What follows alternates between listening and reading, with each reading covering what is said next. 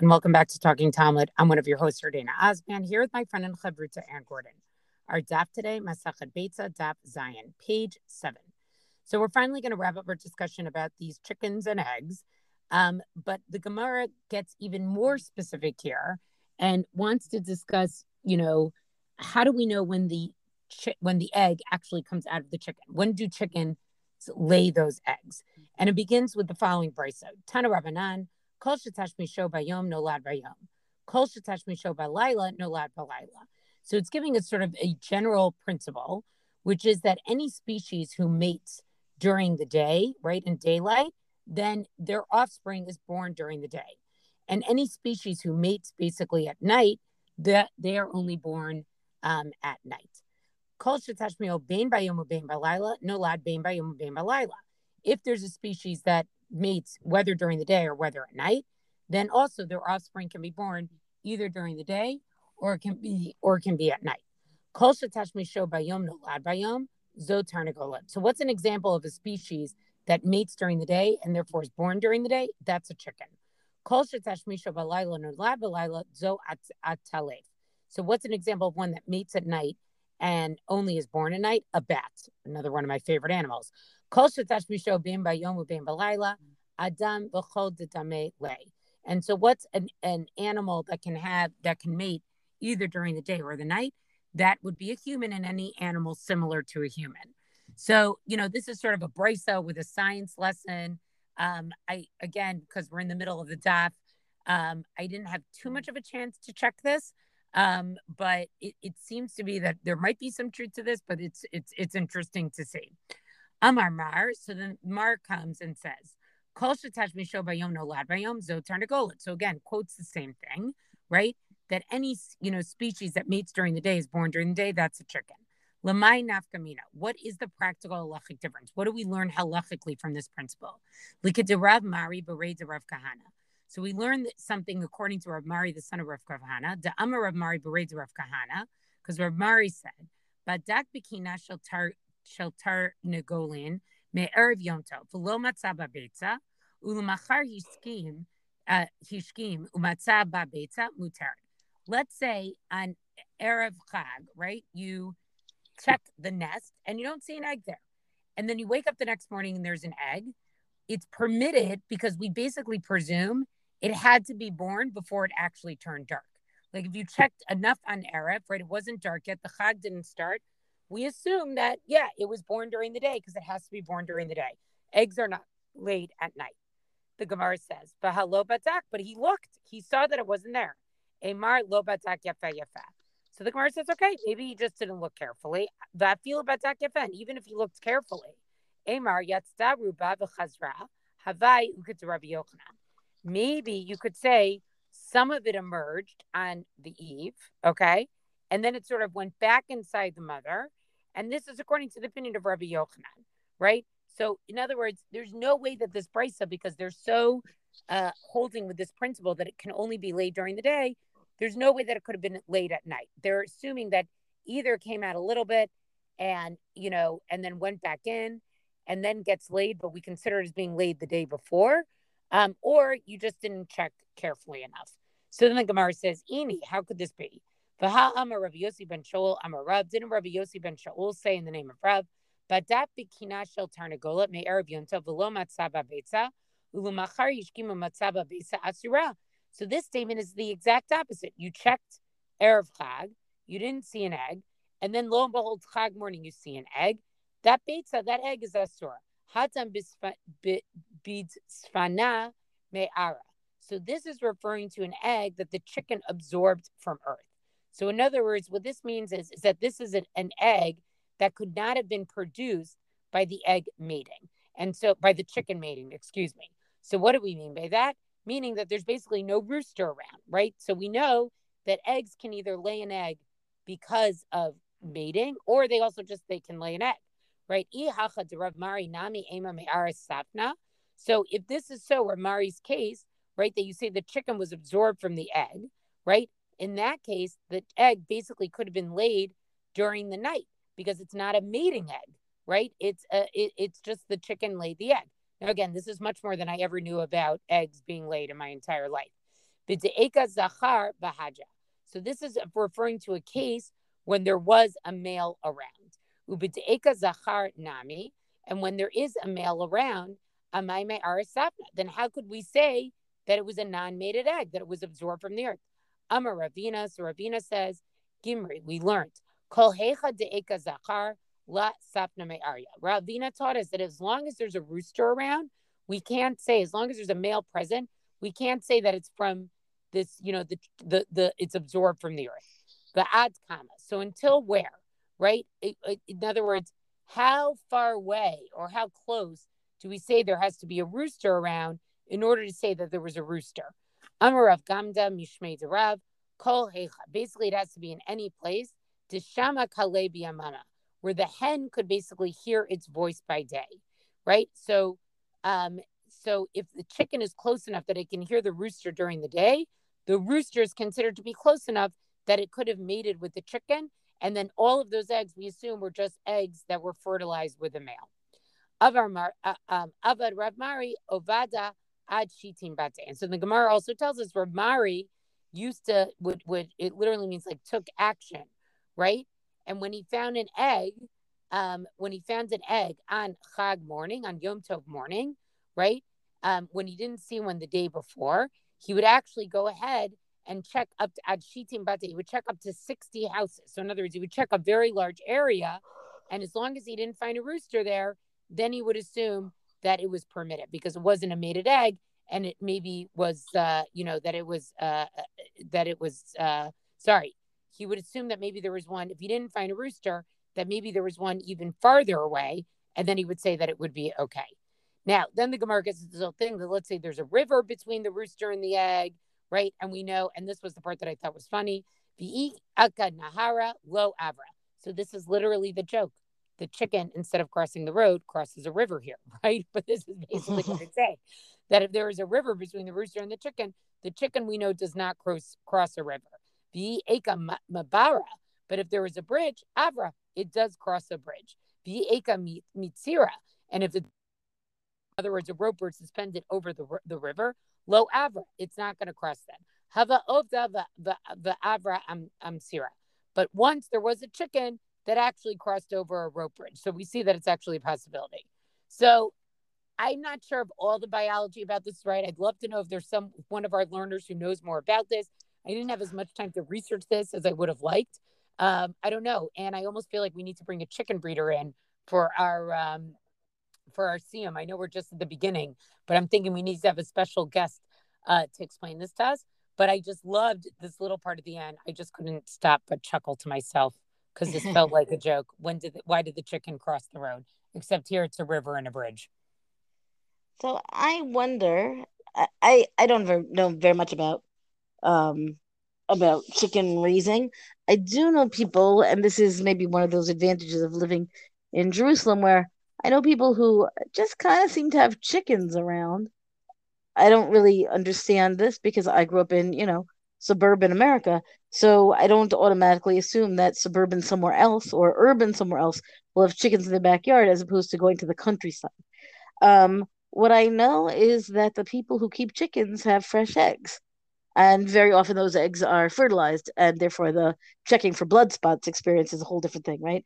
But but I feel like I wonder how much of modern science of chicken husbandry, whatever, would like concur with this stuff, and how much of this is really a completely like it sounds foreign because it is foreign because we do we have a different understanding today and i don't know the answer to this. I, I don't want to malign the gemara. I'm just i'm curious how much of it is you know that their understanding is was just dramatically different from what ours is today. And yes anybody who has kept chickens or knows about the timing of i don't know when they lay their eggs i think would be uh, we would excuse me we would be very glad to hear more details um right but but again from what i've read it is true they really only they lay eggs in the morning but that's uh all right well, so i think we've wrapped up our discussion about the eggs Mara did it with a good joke at the end. I'm gonna just come back to that because I thought it was so funny. okay, so I'm gonna move on um, towards the end of a bet, which is actually continuing along to the end of the Mishnah, meaning we're on Daf Zayin, the seventh page. You go back to Daf Bet Amud Aleph, you have a Mishnah that kind of continues beyond the egg, and you know we don't think about it so much, but this is the rest of that. That's the citation from the Mishnah, right? So just to refresh our memories, that we've got a machloket of Beit Shammai and Beit Hillel about whether when you come to to do shchita to slaughter an animal or a bird on Chag, right? Meaning again, as compared to Shabbos, if you were to need or want, you know, fresh meat for your holiday, so you can shech the animal. Um, and then the question is, what, are you supposed to do with the blood? Because the halacha is for it, it, differs for what kind of animal it is, right? But for a chaya, for the kinds of animals that are considered undomesticated animals, right, or birds, then when you do the shechita, then you cover the blood, and to, but to cover the blood means you're kind of digging around in the dirt to be able to to dig up enough dirt to be able to cover the blood. Which isn't that its own malacha of digging, you know, of of turning over the soil. Um, so the Gemara is to go through this. Hashochet, the avad in lechatchila lo. So the Gemara says, okay, we're talking about somebody who's shechting an animal, which means to begin with that we're already dealing with an, you know, we're talking about an after the fact kind of case that yes, after the fact you can dig out the dirt so that you can cover the blood, so that you can handle this shita properly, right? The lo, but ideally, meaning if you come into this project not after you've already done the shita and now what are you going to do with it, but what what would you do in an ideal fashion?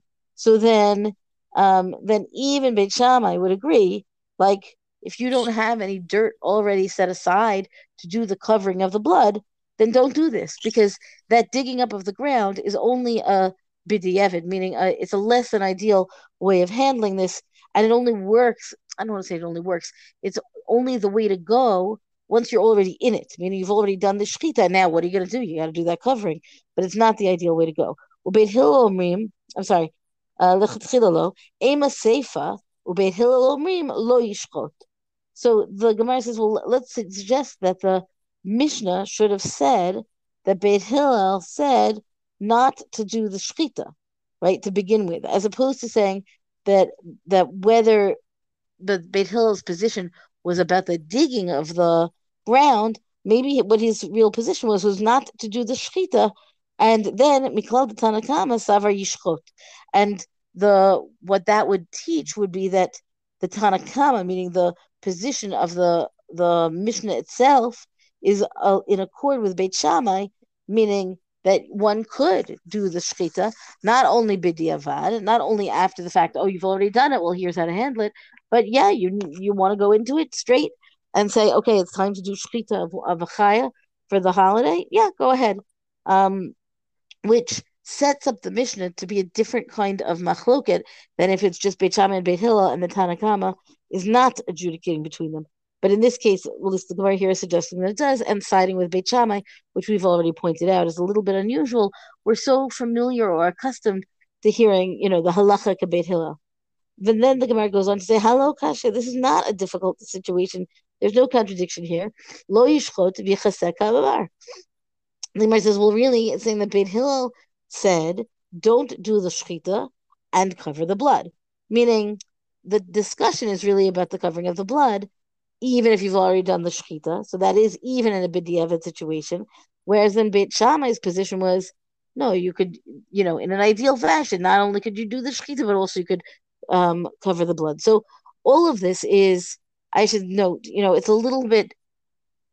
You know, if you find your meat in the supermarket or at the butcher, then this is, you know, a little bit farther afield than anything we need to know about shechita because because we're not usually the ones doing it um, in a practical way. But tachlis, but in a you know in a very practical way to know that this is what would have to be done, namely for certain kinds of animals after you would do the shechita, then you would need to cover the blood. And the question is, can you do this on Yantif? And and how far? Beit Hillel and Beit Shammai's machloket here, their dispute is, I would say, well maintained, um, even though it is unusual, as we've said, to follow Beit Shammai. Aim a Seifa. So the Gemara says, all right, let's let's take a step back. Say that the end, the Seifa um, of the Mishnah, instead of what we've just said it should be, let's try this. What if it were worded this way? Umodim she'im shachat shiachpur bedeker v'chaseh. Miklal deresha lav diavadhu. So the Gemara says, let's say that the Mishnah really says that Beit Hillel would go would agree that you know in the B'diavad situation where the shechita is already taken place, that's when the guy, I guess the shochet or the person in charge here, can dig with a shovel to cover up the blood, right? Which would mean that Beit Hillel's focus is not on the covering of the blood to begin with, not really, right? And then the Gemara says, and that's miklal deika. We can infer that from the beginning of the Mishnah, where it was not talking about a b'diavad situation to begin with. It was talking about lechaskila. So that means let's go back and read the Mishnah to begin with, which we're not going to do inside right now. But if you go back and look at that and you say, okay, are we talking about a world of b'diavad? Like, are we talking about a less than ideal after the fact kind of so like let's see what kind of solutions we can find, or is it um, you know, what do we want to do? What can we do in an ideal fashion? Next, Rabbah comes and says, okay, this, like, I'm gonna, he's going to give us a whole different take. This is what the Mishnah is saying. Hachi ka'amar, hashochet shaba lemalech, ketzad omerlo. So the Rabbah says the Mishnah is talking about when he comes to do the shechita. He's not talking about everything we've said before, but the dirt and everything like that, but rather one who comes to shech the animals needs to check in to ask Kate, um, you know, to ask what should he do? How should he proceed? And then the question is, what should that person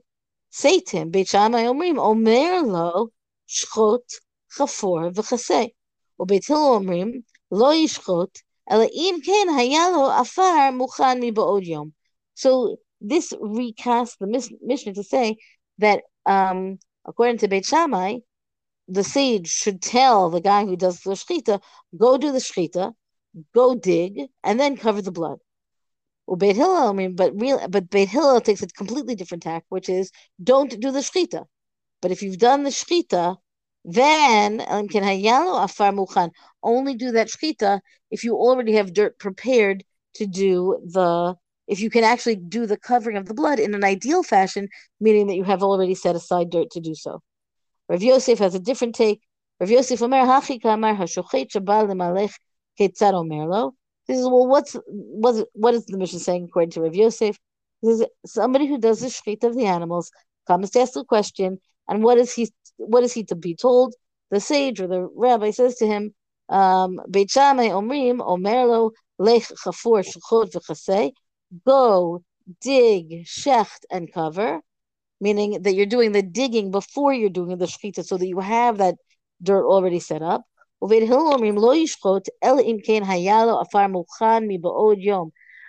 Hillel says, no, don't go do this process of digging the dirt as a response to the desire to do the shkita at this time.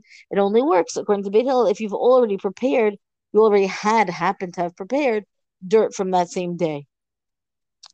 Um, okay, I think that's where I want to stop the the Gemara continues a bit longer, you know, still discussing this covering of the blood.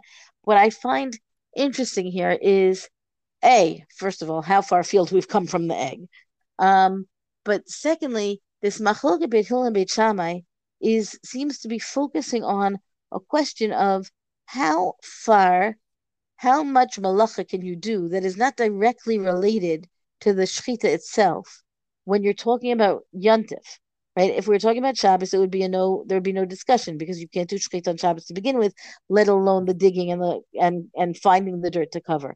But here, you know, Beit Shammai, who were so accustomed to being a more stringent or more machmir posek, right? The idea that Beit Shammai's position is to say, go ahead and and do the shechita and you know, dig and cover the blood to me, at some point, I think we say, but he is being more stringent.